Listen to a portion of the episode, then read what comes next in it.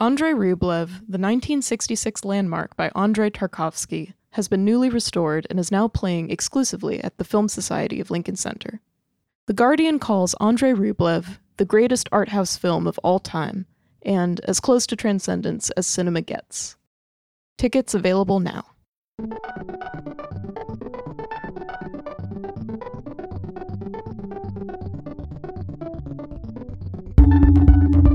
Hello, welcome to the Film Comment Podcast. I'm here at the Venice Film Festival, uh, which is getting into its sixth day, I think it is. So, well underway, uh, and some of the more highly anticipated films have already shown here. And I'm very happy to run through some of the highlights and low moments too with Jonathan Romney who is a contributing editor of Film Comment and also a frequent contributor to Screen Daily and Sight and Sound.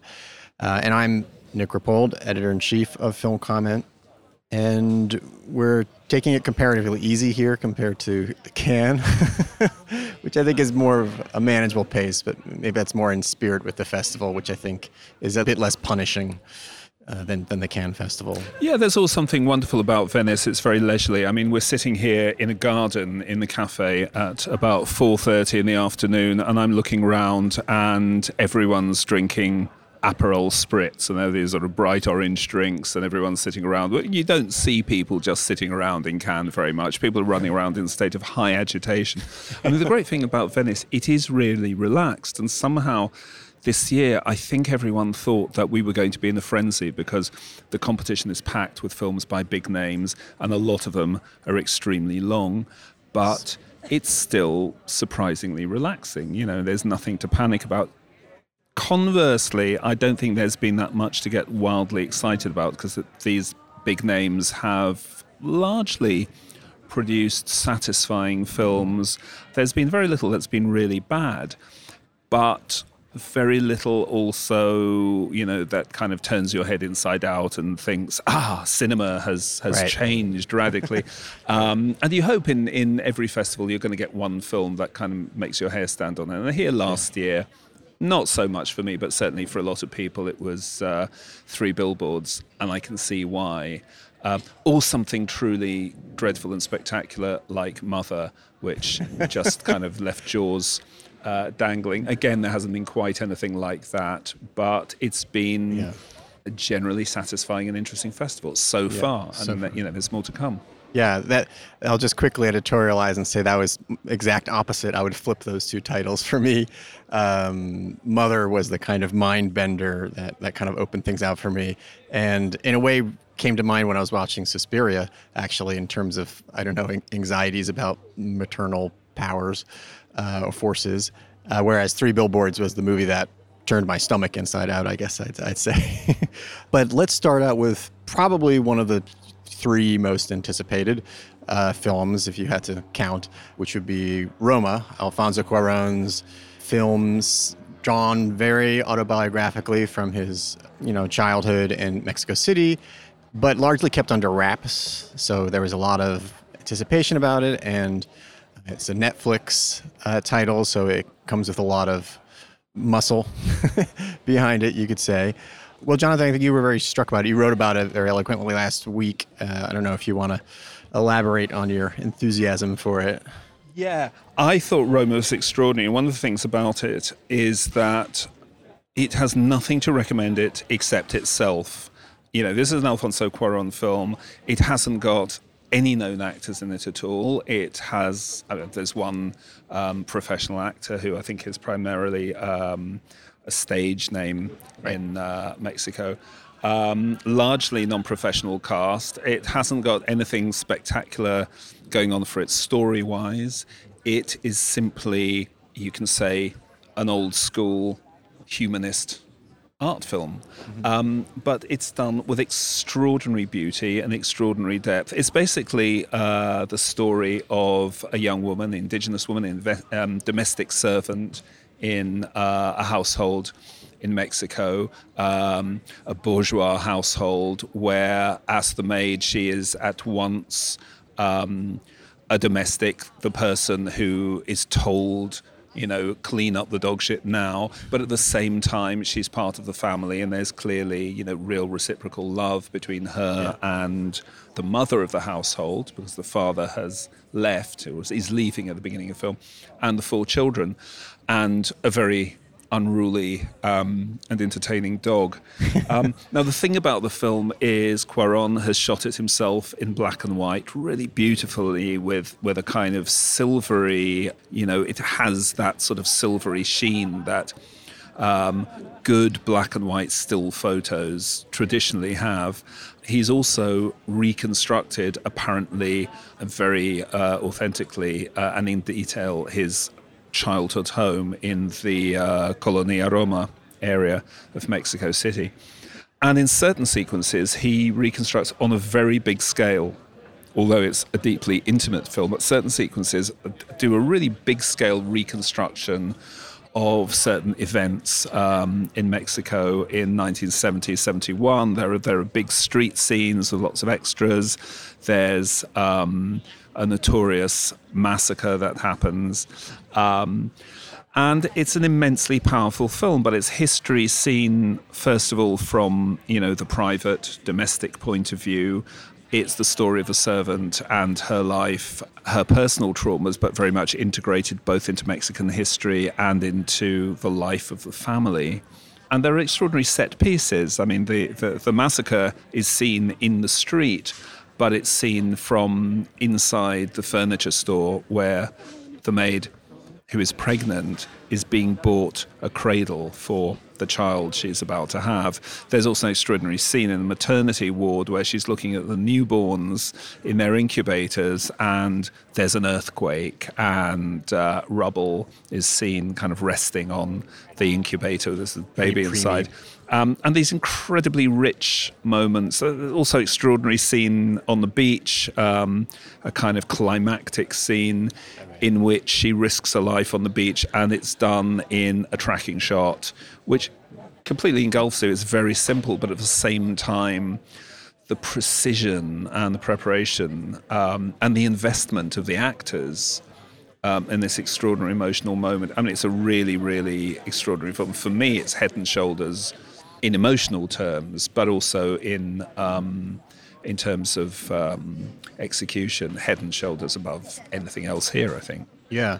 I mean, I, I admire the film. I guess the, the word for me that comes to mind for is I, I was just impressed by it uh, more than I was was engaged by it um, because for me sometimes I absolutely the technique is, is just you know um, quite uh, uh, grand and impressive, eh, but it also tended to like distance me sometimes, and it felt like a movie that was also, also like packed with incident and packed with event. And I know part of that's the point of kind of putting side by side the quotidian, you know, struggles, and then also the big personal struggles right next to like bigger things happening. But it did sometimes feel like everything was in the movie, you know, like every single possible type of experience was going to be in the movie. And although he does say that everything in the movie, pretty much everything in the movie, it was an eventful really time. happened, and yeah. it may have happened in those two years. those two years. No, it's true. It's it's just it, it just uh, it was it was somehow a lot to take it take it all, and and then it would take me out of some of those dramatic sequences a bit. For example, the Corpus Christi uh, massacre, just the way the use of the camera movement in that shot, it kind of felt like it was a, a tour that was being given. Like it would pan across person, past a person, or, or I don't know, dolly past a person who was shooting, and they'd shoot once, sit down, beat, get up, shoot again, sit down, beat, and then you would sort of dwell on a person who's you know offering solace to an injured person. So it was just somehow it reminded me of someone I forget if it was a, I forget who it was describing like the scenes in Children of Men, uh, you know, where they're in the car and they're going, and then they have to like go in reverse and everything. And all you can think during that sequence, this person said, "How did they shoot it?" Is how did they shoot it? And like you can imagine people off, you know, off screen going, "Go, go, go! Okay, back, back, back." Yeah, exactly. but but actually, I mean, I was very aware of him as someone who had kind of become a great technician, you know, in Children of the Men and Gravity, where um, he worked with uh, the DOP Emmanuel Lubezki, and you know, you could almost think, well, really, those are Lubezki's films, but this very much proves that he's not. I mean, I think he's mm-hmm. a brilliant DOP, mm-hmm. and it's a it's a very personal, very hands-on film. It's the ultimate auteur cinema, you know, in the sense that he wants to create those images that are in his his mind and in his memory. Yeah, that's true. No, it's it's absolutely o- it's very personal and just you know harnessed to this uh, you know strength of of, of, of vision, muscular I would say kind of filmmaking. There's also been a kind of terrible class issue, I think, with some Mexican directors. I mean, I think both Carlos Reygadas and Amat Escalante have been guilty of this in showing the working class and showing servants often. Sometimes, you know, you feel like it's it's not entirely what they wanted, and yet somehow they can't help making their life grotesque. Right. Oh, look at these poor people, and look how terribly they live. Right. And you know, you feel really kind of uncomfortable. It it can be patronizing to say the least. Whereas you feel that Cuarón is doing something else because who is at the center of the film? It's this young woman, and it's her world, and it's her story, mm-hmm. and it's her point of view. Um, and I think he has, you know, bridged that gap or overcome that problem somehow, you know, very, very compellingly. Yeah, yeah. That that was that was something I I, I mean I think she's terrific. Who plays the the, the, the basically the protagonist of, of the story, uh, as as I see it.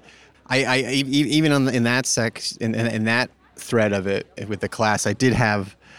I felt like at the end, I, I don't know. I felt like there was a sort of it felt a little effortful in kind of trying to twin their experiences of trauma. The uh, the lady of the house and the housekeeper, you know, that they kind of get pushed together.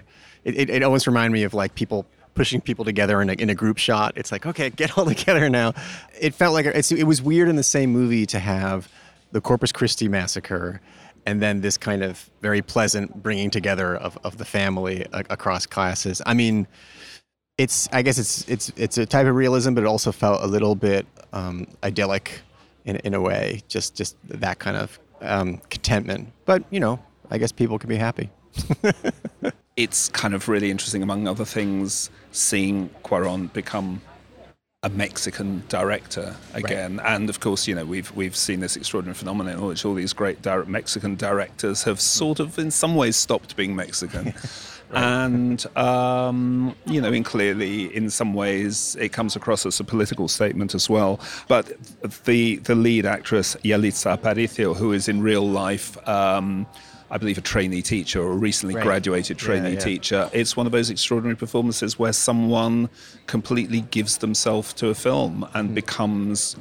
Yeah. the person, and you don't believe it's someone playing a part. You do have a sense of her becoming the person, um, Yeah. and it's it's very inspiring. I felt. Yeah, and and just tremendously tender scenes between her and her friend, her, her coworker and friend at, at the household. Just a real sense of like their camaraderie and just a convincing sense of their kind of laughing through all the crap that the days throw at them, uh, which I liked. including a horrible moment, well, several horrible moments, in fact, with the heroine's boyfriend, who starts Oh, off right. first time we see him, um, just as they're about to go to bed. He's doing this ridiculous kind of samurai samurai sword routine with uh, a curtain rod Right. from the shower, Shower and then later on, uh, it Yeah. returns that theme in, in, in a far darker form. Yes. Um, Yeah. And uh, so it's also very much about a woman's experience in a world of machismo. Yes. No. Absolutely. So so that that's that's Roma, and maybe we can jump to another film, which I think also people don't really know what it's about. Uh, again, but has and also has a great deal of anticipation behind it for sort of a different reason. Uh, that would be Sunset from Laszlo Nemes, um, Hungarian director and Academy Award winner. Got uh, you know great recognition and and and also a fair amount of criticism for Son of Saul. Uh, so uh, you know, people were wondering what what would be the follow up to a film that attempts to reinvent the depiction of you know one of the cataclysmic events of of our, of our civilization or lack thereof. Um, so that's so Sunset. Um, I I heard I don't know how to summarize the story really because I have to admit I, I, I was not always sure. I, well, we'll start with the historical setting. Yeah. It's uh, it's set in Budapest in 1910, in the last days of the Austro-Hungarian Empire. Um, so it's the world, um, or it's the world contemporary to you know that universe we're familiar with in literature, the world of writers like Stefan Zweig and uh, Joseph Roth and Arthur Schnitzler, but in the kind of the twin city to to Vienna, Budapest, um, the twin city in that empire and it's it's very very bizarre indeed. It's the story of a young woman who goes to apply for a job in a hat company. It's a hat store. She applies for a job as a milliner, and it's a hat store that was was founded by her parents who died in a house fire years earlier. Mm. And she finds out that she has a mysterious brother, and it's very peculiar because the first 10 minutes you think you're going to get a very elegant piece of poised white linen costume drama. Um, the film starts with the heroine, um, Iris, trying on a series of hats. And then it goes off in another direction entirely. Suddenly, it becomes extremely violent. There are mysterious men jumping through windows and performing various acts of violence and terrorizing her. Um, then she assumes a kind of detective role. She becomes a sort of intrepid sleuth going out uh, investigating the mysteries of the city and, you know, what really happened with her brother. Um, and I've got to say, for, for a great deal of the film, it's well nigh incomprehensible, but you're just kind of suddenly thrown into this kind of maelstrom of mysterious event. Yeah. Now, what Nemes does um, in this film is very much like the period equivalent of what he did in uh, Son of Saul, where you, mm-hmm. you had all the action. You knew that all the action um, in the concentration camp was going on um, in the background, but obscured by the hero's head and shoulders. Here, right. you see enough to know that Nemes is using a cast of thousands, he's using horses, he's using soldiers on parade, there are firework displays, and it's all in the background, right. much of it kind of blurry. It's a kind of, it's an incredibly opulent film. And what puts the touch on that opulence is he's, he, you know, it's there, but he's actually not bothering to give right. you, you know, traditional production value. Right. The producers must have been tearing their hair out when they yeah, were spending. Yeah. we want to see the horses. Oh, the horses just went by in a blur. I mean, it's extraordinary, exorbitant, indulgent filmmaking. And you either object to it totally, as I know a lot of people have very mm-hmm. vehemently, or you think, wow, this is some kind of genius. It is flamboyant filmmaking. I think it's on a par with um, the kinds of things that uh, Miklós Jancsó used to make in his heyday. Mm-hmm. Again, with you know, give me another thousand horses. um, but actually, in some ways, the nearest um, in terms of the difficulty of making sense of it is um, Alexei German's films, you know, like Khrustalyov uh-huh. of My Car and Hard to Be a God, where you know that you've been kind of immersed in this kind of hellish um, pandemonium, and there is a meaning to it, mm-hmm. and there is a logic to it, but you yeah. don't quite know what it is. And all you can do is hang on the heroine's coattails as right. she gets carried through this extraordinary saga of um, hat shop girls being apparently given to the imperial court as prostitutes or victims of violence. You don't really know where it's going on. And, yeah. and, then it ends with an extraordinary shot, which I won't describe, but it's like another clearly uh, yeah. wildly expensive shot. The punchline of which seems to be World War One happened because of hats. I don't know.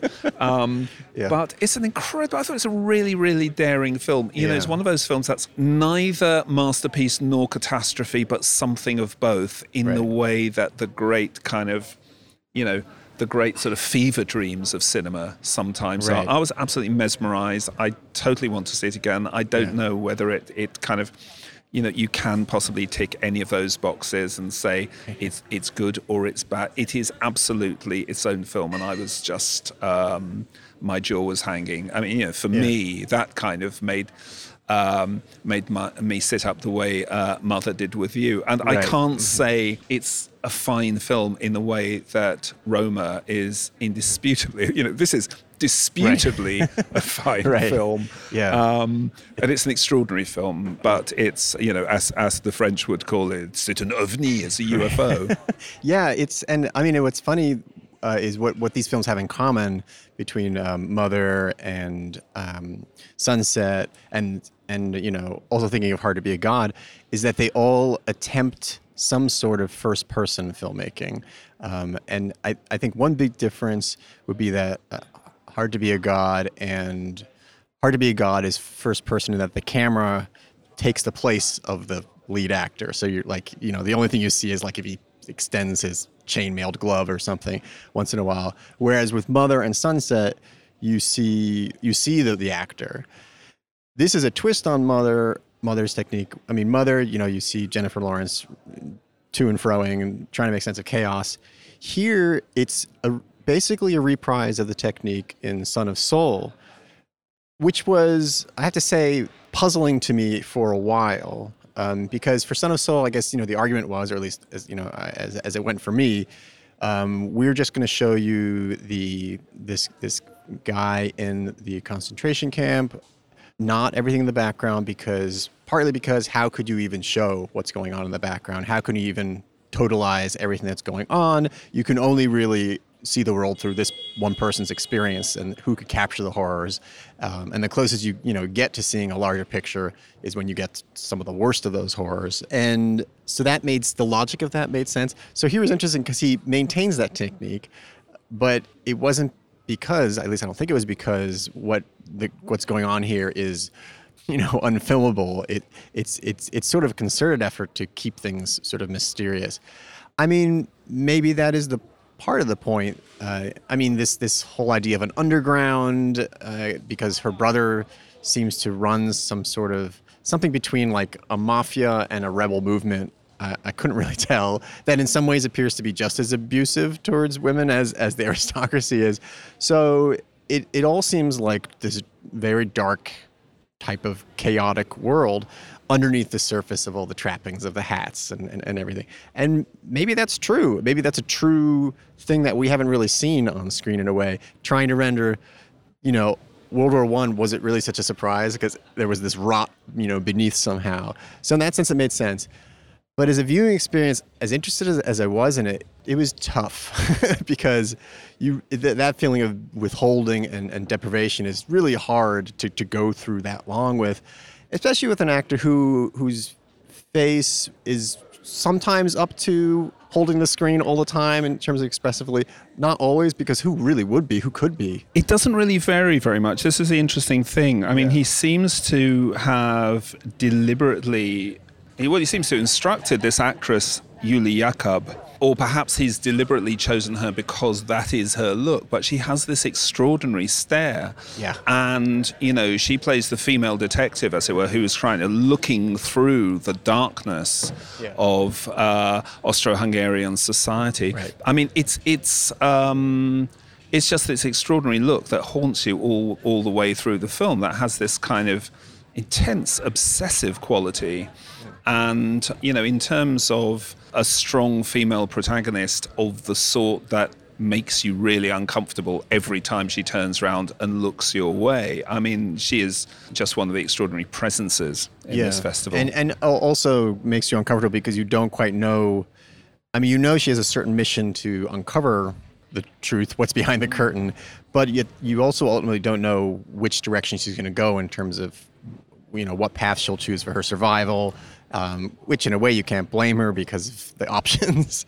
so there's also that that element, and she does things I think that maybe will surprise Yeah. some people and aren't really treated as big things partly because you're with her perspective um, so that's another way that the way in which the movie's quite unnerving not It's- not giving you a kind of moral center. Not that you need one, but And, and I think that given the story set in 1910, I think he's trying to capture certain elements of silent era narrative, you know, that kind of crazy torrent of sinister events. You know, it's early Fritz Lang, it's Yeah. Spione or whatever, uh, uh, Dr. Mabuse's stories, it's Feuillade, you know, Yeah. all that is in there, Yeah. given a kind of, you know, Jancsó type. um, yeah. um, high intensity, high density. You know, there is never a, an empty patch on the screen. Everything is Yeah. crackling with activity all yeah, the and, time. and, and Jancsó also re- really rings true for me as well, just in terms of having some, you know, really bravura technique for a historical event that maybe you're not familiar with. So it's not that it always illuminates it, but it creates this intensity around it that, you know, is is, is illuminating in another way. and it's worth saying the hats are beautiful. Let's let that be the final word. I hope It's, it's sort of the phantom thread of hats. That's true. I hope that's the, the pull quote. The hats are beautiful. Jonathan Romney, film comment. Um, actually, this might be a good time to take a break, uh, so we'll be right back after this message. From one of the most influential filmmakers of all time, Andrei Tarkovsky, comes a stunning new restoration of his epic masterwork, Andrei Rublev. Ingmar Bergman called Tarkovsky the greatest, the one who invented a new language true to the nature of film. Tarkovsky's Andrei Rublev chronicles the life of Russia's great medieval icon painter. Tarkovsky uses stunning imagery and a dreamlike narrative to explore the ecstasy of creation and the agony of faith. The newly restored Andrei Rublev is now screening at the Film Society of Lincoln Center. Tickets are available at filmlinc.org. Well, moving right along um, from millinery uh, to off duty police to off duty law enforcement, we can talk about another film uh, completely different from the past two, I think.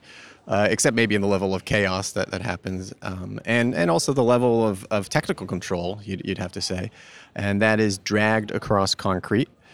Uh, Dragged Across Concrete is le, nou, le nouveau film de S. Craig Zahler, uh, who's here. Was it just last year? Just last year uh, with, uh, um, Brawl Brawl and and Cell Block Block. Yes, Cell, Cell Block 99. Um, uh, also very controlled, um, you know, supersized crime film.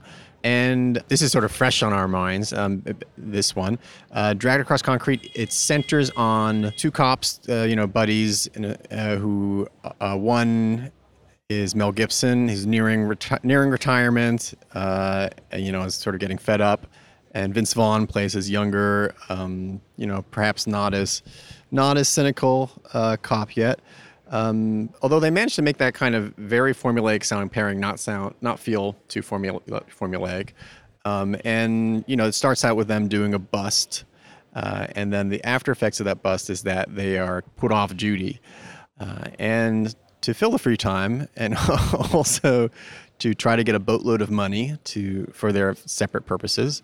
Um, they they get involved in uh, caper sounds far too carefree. Uh, they, they try to try to get involved in, in a crime deal. It's much darker than a caper. Yes, it's much darker. Yeah, a caper sounds really kind of joyous. This is much, much yeah, not at harsher. all, not at all a caper. Um, and what you know, the, what happens? I mean, the rest of the movie is almost like it's almost an hour plus. Is the action set pieces related to the action suspense set pieces related to the unfolding of this this crime job that they're trying first to kind of infiltrate and then uh, and you know turn away from disaster. And I have to say that I, I like this movie on the level of a crime film. Uh, and you know, Zahler is a director who has planned every inch. Speaking of planning every inch of what's on screen, uh, this is this is shot in you, you know, you'd have to say like comic strip widescreen. Uh, the, the placement, everything is just so. Uh, the lighting is, you know, is also, you know, rather extremely delineated. You know, there's one shot early on from an ex-con who comes home, and, you know, is talking to his mother. Uh, who, who has started uh, taking Johns for, uh, in, in the apartment while he's gone. And all I could fixate on that scene after a while was this single beam of light on the left side of the screen from a hanging lamp that it looked like it was like drawn in, in like pastel or crayon. Like there's that kind of attention going on. And I, on, on that level, you know, there's suspenseful. There's this kind of over over hard boiled dialogue, which at times, uh, you know, verges into the you know Tarantino esque of like stuff people can barely speak. yeah, it's kind of baroque. Baroque is the yeah. word. Yeah. Um, um, at one point, um, Mel Gibson's boss, played by Don Johnson, warns him not to be on this game too long, otherwise he's going to turn into quote a human steamroller covered with spikes and fueled by bile. Actually, I know a few critics like that. yeah, that's. That's yeah, that's a good example of the kind of. I mean, yeah, he he he manages to make his way through that. So I mean, on that level, I mean, did you respond to it as well, just as like a crime well, thriller? I hadn't seen his other films, mm-hmm. and I'd heard they were very violent, and I thought, oh right, okay. Um, Mel Gibson. Um, I, you know, like many critics here, I I had my uh, review written in advance just in case I didn't like it, and it simply said, "Dragged across concrete." I'd rather be. the end. Um, no, but I found, I found it was absolutely terrific. I didn't know what to expect at all. Uh, it was a real kick, and for me, it was the sort of American thriller that you know just doesn't really get made these days, mm-hmm. and that takes crime, you know, corruption and redemption and their ramifications and violence uh, and character very seriously. So I got the same kind of kick from it that I got from Andrew Dominik's Killing Him Softly, Killing Him Softly a few mm-hmm. years ago.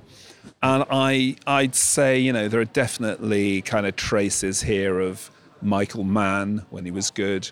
Uh, mm. a little bit of Sidney Lumet. You know, it's mm. in mm-hmm. that tradition rather than the Tarantino tradition. No, no, yeah, it's um, not. It's not removed from its material. But I way. found it really compelling and i mean the mm-hmm. writing is i think very good and there's a lot of very kind of cynical joking early on between the gibson and vince vaughn and don johnson characters uh, about um, you know, racism and uh, oh, you know, these days they won't even let you. Da, da, da. And it's very, it's very clever. And he kind of warns them. That Don Johnson as their, as their superior warns them. Well, of course, you know, these days it's really about eh, there are digital eyes everywhere. It's not about behaving right. It's about being seen to behave right. Right. and of course, it's a brilliant piece of casting yeah. um, to have Mel Gibson given his history.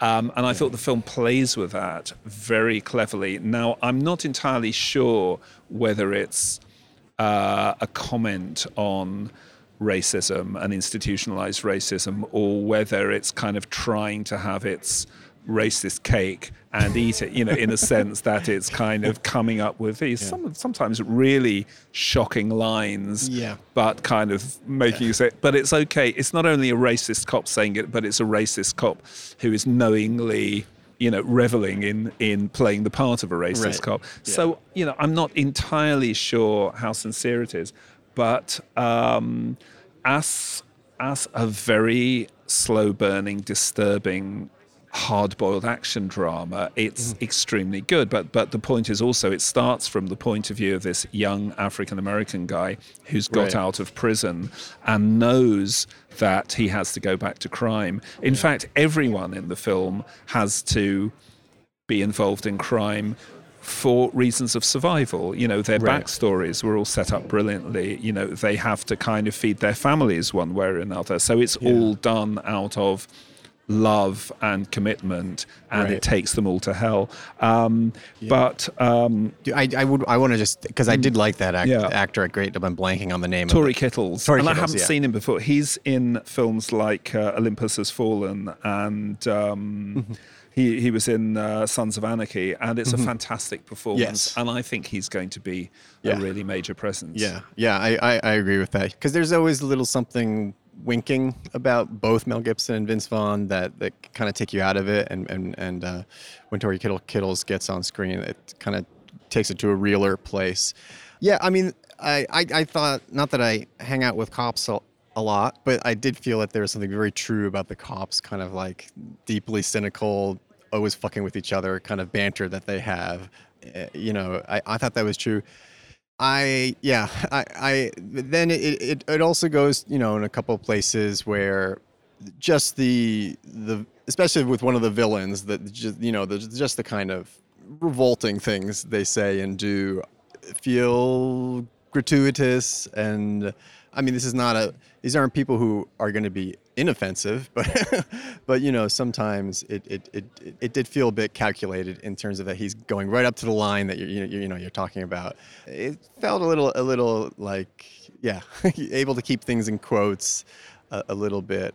And actually, he goes a lot yeah. further than um, other um, aficionados of violence in, in terms of uh, you know mounting the bloodshed. I mean, I should say there are entrails in this film. There are. I've never seen that in a heist movie before. no. I've never seen a heist it's, movie. It's true. It's a different. With, there's yeah. a thing about you know don't puncture his liver. Oh my god! And you just kind of turn away and. Uh, yeah. Well, well, even, and then and then even in that moment, it comes laced with actually kind of disgusting racial invective, even at that moment, and and it's it's you know it's it it really does it it's it doesn't quite it doesn't quite sit well because also you don't I can't say you ever really get a sense of that that criminal as a character. He's just kind of a guy who just seems like a piece of shit. Basically, and there's nothing else to him other than as this delivery mechanism for offensive shit. That's also why it feels like really? You know and and then when you see who is the one getting eviscerated it also gets kind of uncomfortable.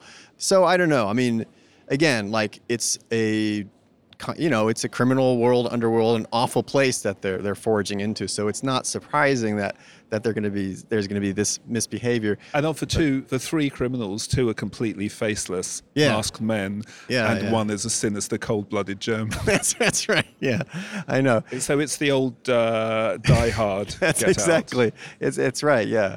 I mean, Tarantino at least would have had the decency to make the German an actual Nazi. You know, just go right, step across, uh, and make clear. So you know, but yeah, again, in terms of the the uh, the, the the as a, as a crime thriller is satisfying, but still these things hard hard to shake, and and also that the inciting event for their dismissal, you know, it's, it's this is if they were viral video in the 70s, this is what it would have happened to all those vigilante cops who got kicked off the force. It would have been because of viral video, you know, and that's what happens with in the beginning of this movie. Uh, you know, that, and there, there, an instance of police brutality is caught on video. So even that felt like kind of like, I dare you to say something about my plot point, you know. but you know, I guess he's uh, topical. yeah, I mean, so that's that's dragged across concrete. That's what it feels like to be dragged across concrete. I think we've probably expand the uh, a lot of human experience there. Uh, I mean, you know, the, of course, Suspiria and The Favorite and the Coen Brothers also showed. Um, we can maybe save those for for another uh, podcast. Unless, do you have any quick words you want to say about Sus- Suspiria, maybe? Yeah, Suspiria. I think is. I mean, I've, I I became a fan of Luca Guadagnino in Venice when I saw I Am Love a few mm. years ago. I haven't liked anything he's done as much, mm-hmm. and I could not get excited at all. I mean, I liked what's it called, the swimming pool remake, uh, Big Splash. Bigger Splash. Um, yeah. I didn't warm to um, Call Me By Your Name uh, the way a mm. lot of people did. This yes. one uh, is a completely different vein. It's a remake of Dario Argento. Right. In some ways, it's an attempt to raise the ante on Argento's original by introducing Baader Meinhof and Holocaust themes. It's set in Berlin mm-hmm. um, in the 70s. Um, and the dance school this time is not a ballet school, but they're doing modern dance um, under the uh, BDI of Tilda Swinton, of course, um, who also apparently, well, let's say manifestly appears in another part, but we're not supposed to say that. I mean, there's a lot of kind of game playing going on. Um, and and the thing for me is, I mean, it is a film of considerable brilliance, the mm-hmm. way it's put together, and some of the editing and some of the mm-hmm. extreme, dazzling visuals are really extraordinary. So I went with it for about 75%, and then when the grand kind of satanic hoedown takes place, it was sort of like Häxan, the Broadway musical, and I thought, really, and um, you know, I hate to say it, it just for me it just got kind of silly at that point. But there's a wider thing here that that worries me. Uh, which is I really felt, and this is something that that I also became aware of in um, Scorsese's Shutter Island. I really felt very uncomfortable with the Holocaust being used as kind of both backstory material and a source of uh, ready-made emotional charge for a Right. genre movie, and it felt kind. I think my my inner. My inner conscience, let's say my inner Claude Lanzmann conscience came out there, and I, I kind of thought, no, no, you don't do this sort of thing. This is sort of in, inappropriate. I feel really uh, uncomfortable in it because the, the, Holocaust has become something that's kind of readily available. But if you were to use the kind of criteria that are used about other serious issues, it might be appropriate to say this is kind of cultural appropriation in a, in a, in a very hmm. unpleasant way. It, it, it did very much trouble me. Yeah. Um, and you know that famous thing, uh, the famous um, French uh, critical argument about the tracking shot in Right, Kapò, Kapò, yeah. that uh, Jacques Rivette got very incensed about. You know Right. the idea of showing. Uh, a, a moment from from uh, the Holocaust and making it sort of emotionally charged in a kind of intrusive way Right. this kind of is this film has in its own way although it's in the script it's the, the written equivalent of the tracking shot in Kapò Yeah, yeah, and and the odd thing for me is that it it could have been there just as kind of a this em- emanation, this kind of historical like like core that you know is there, but you don't dare speak of. But then there's an epilogue that basically spells out exactly how they are using it, and also takes it to just another weird level dealing with guilt that I, I couldn't quite believe what I was hearing. It was it was and at, at that point I yeah it was I just wanted to pretend that this epilogue section because the whole thing in a trend I have I've railed against before is split up into chapters. I guess to make it more i think we have to blame lars von trier for that trend I guess so, yeah. Although he meant them ironically, and now look what happened. Yeah, but this this epilogue is literally someone sitting down on a bed and explaining to someone else what it all means. That that took it to another. Because actually, despite a lot of for some reason advance like nervous or anxious buzz around it, I I largely was was on its kind of ridiculous, scary ride uh, for, for for much for most of it. Oh, I mean, it's Yeah. incredibly watchable and fun, and I mean, it's non-stop and it crackles with energy. Uh, but I found it sort of it it takes itself a little too seriously, Yeah, yeah. and uh, actually. Um, People uh, I know who, who you know who really know modern dance Yeah. tell me that that was not good choreography. Wait, the dance was I not authentic? Possibly say no. if there's one thing I wanted from this horror movie was the authentic dance, because that's isn't that what he said about? He said like the one thing. It's absurd. Luca Guadagnino is quoted as saying like the one thing about Suspiria is that they didn't do a lot of dancing in it. I wanted to have more dancing. is that where you go and see that movie and come away with? So I don't know. Maybe he he came in with different goals than than many people might have. But uh, yeah. Also, it must be said a certain amount of straight up body horror and I would probably say issues with the f- female bodies at, play in this film as well, which uh, I, I I don't know. It's it's. It, I, yeah, this is also kind of fascinating, horrifying uh, to watch un, un, unfold. But uh, yeah, that's, that's that's Suspiria, and more still to come. I think coming up we have the Paul Greengrass film, uh, 22 July, and and what- what- there's Brady Corbet's second film, Vox, Vox Lux. Lux. Yes, uh, an, another one. One doesn't quite know what to expect of. He last year, he, or not last year, but two or three years ago, he had Childhood of a Leader, uh, pretty divisive film. So a lot. And this one's got music again by Scott Walker, Yeah. but also songs by Sia. Oh, So okay. well, we'll see what the choreography is like in this one. okay.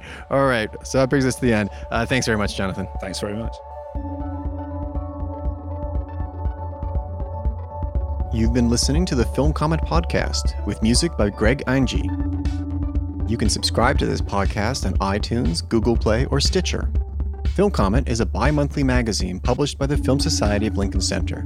Since 1962, Film Comment has featured in depth features, critical analysis, and feature coverage of mainstream, art house, and avant garde filmmaking from around the world.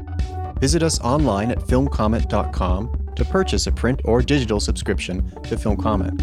Or check out our app, available on Android, iOS, or Kindle.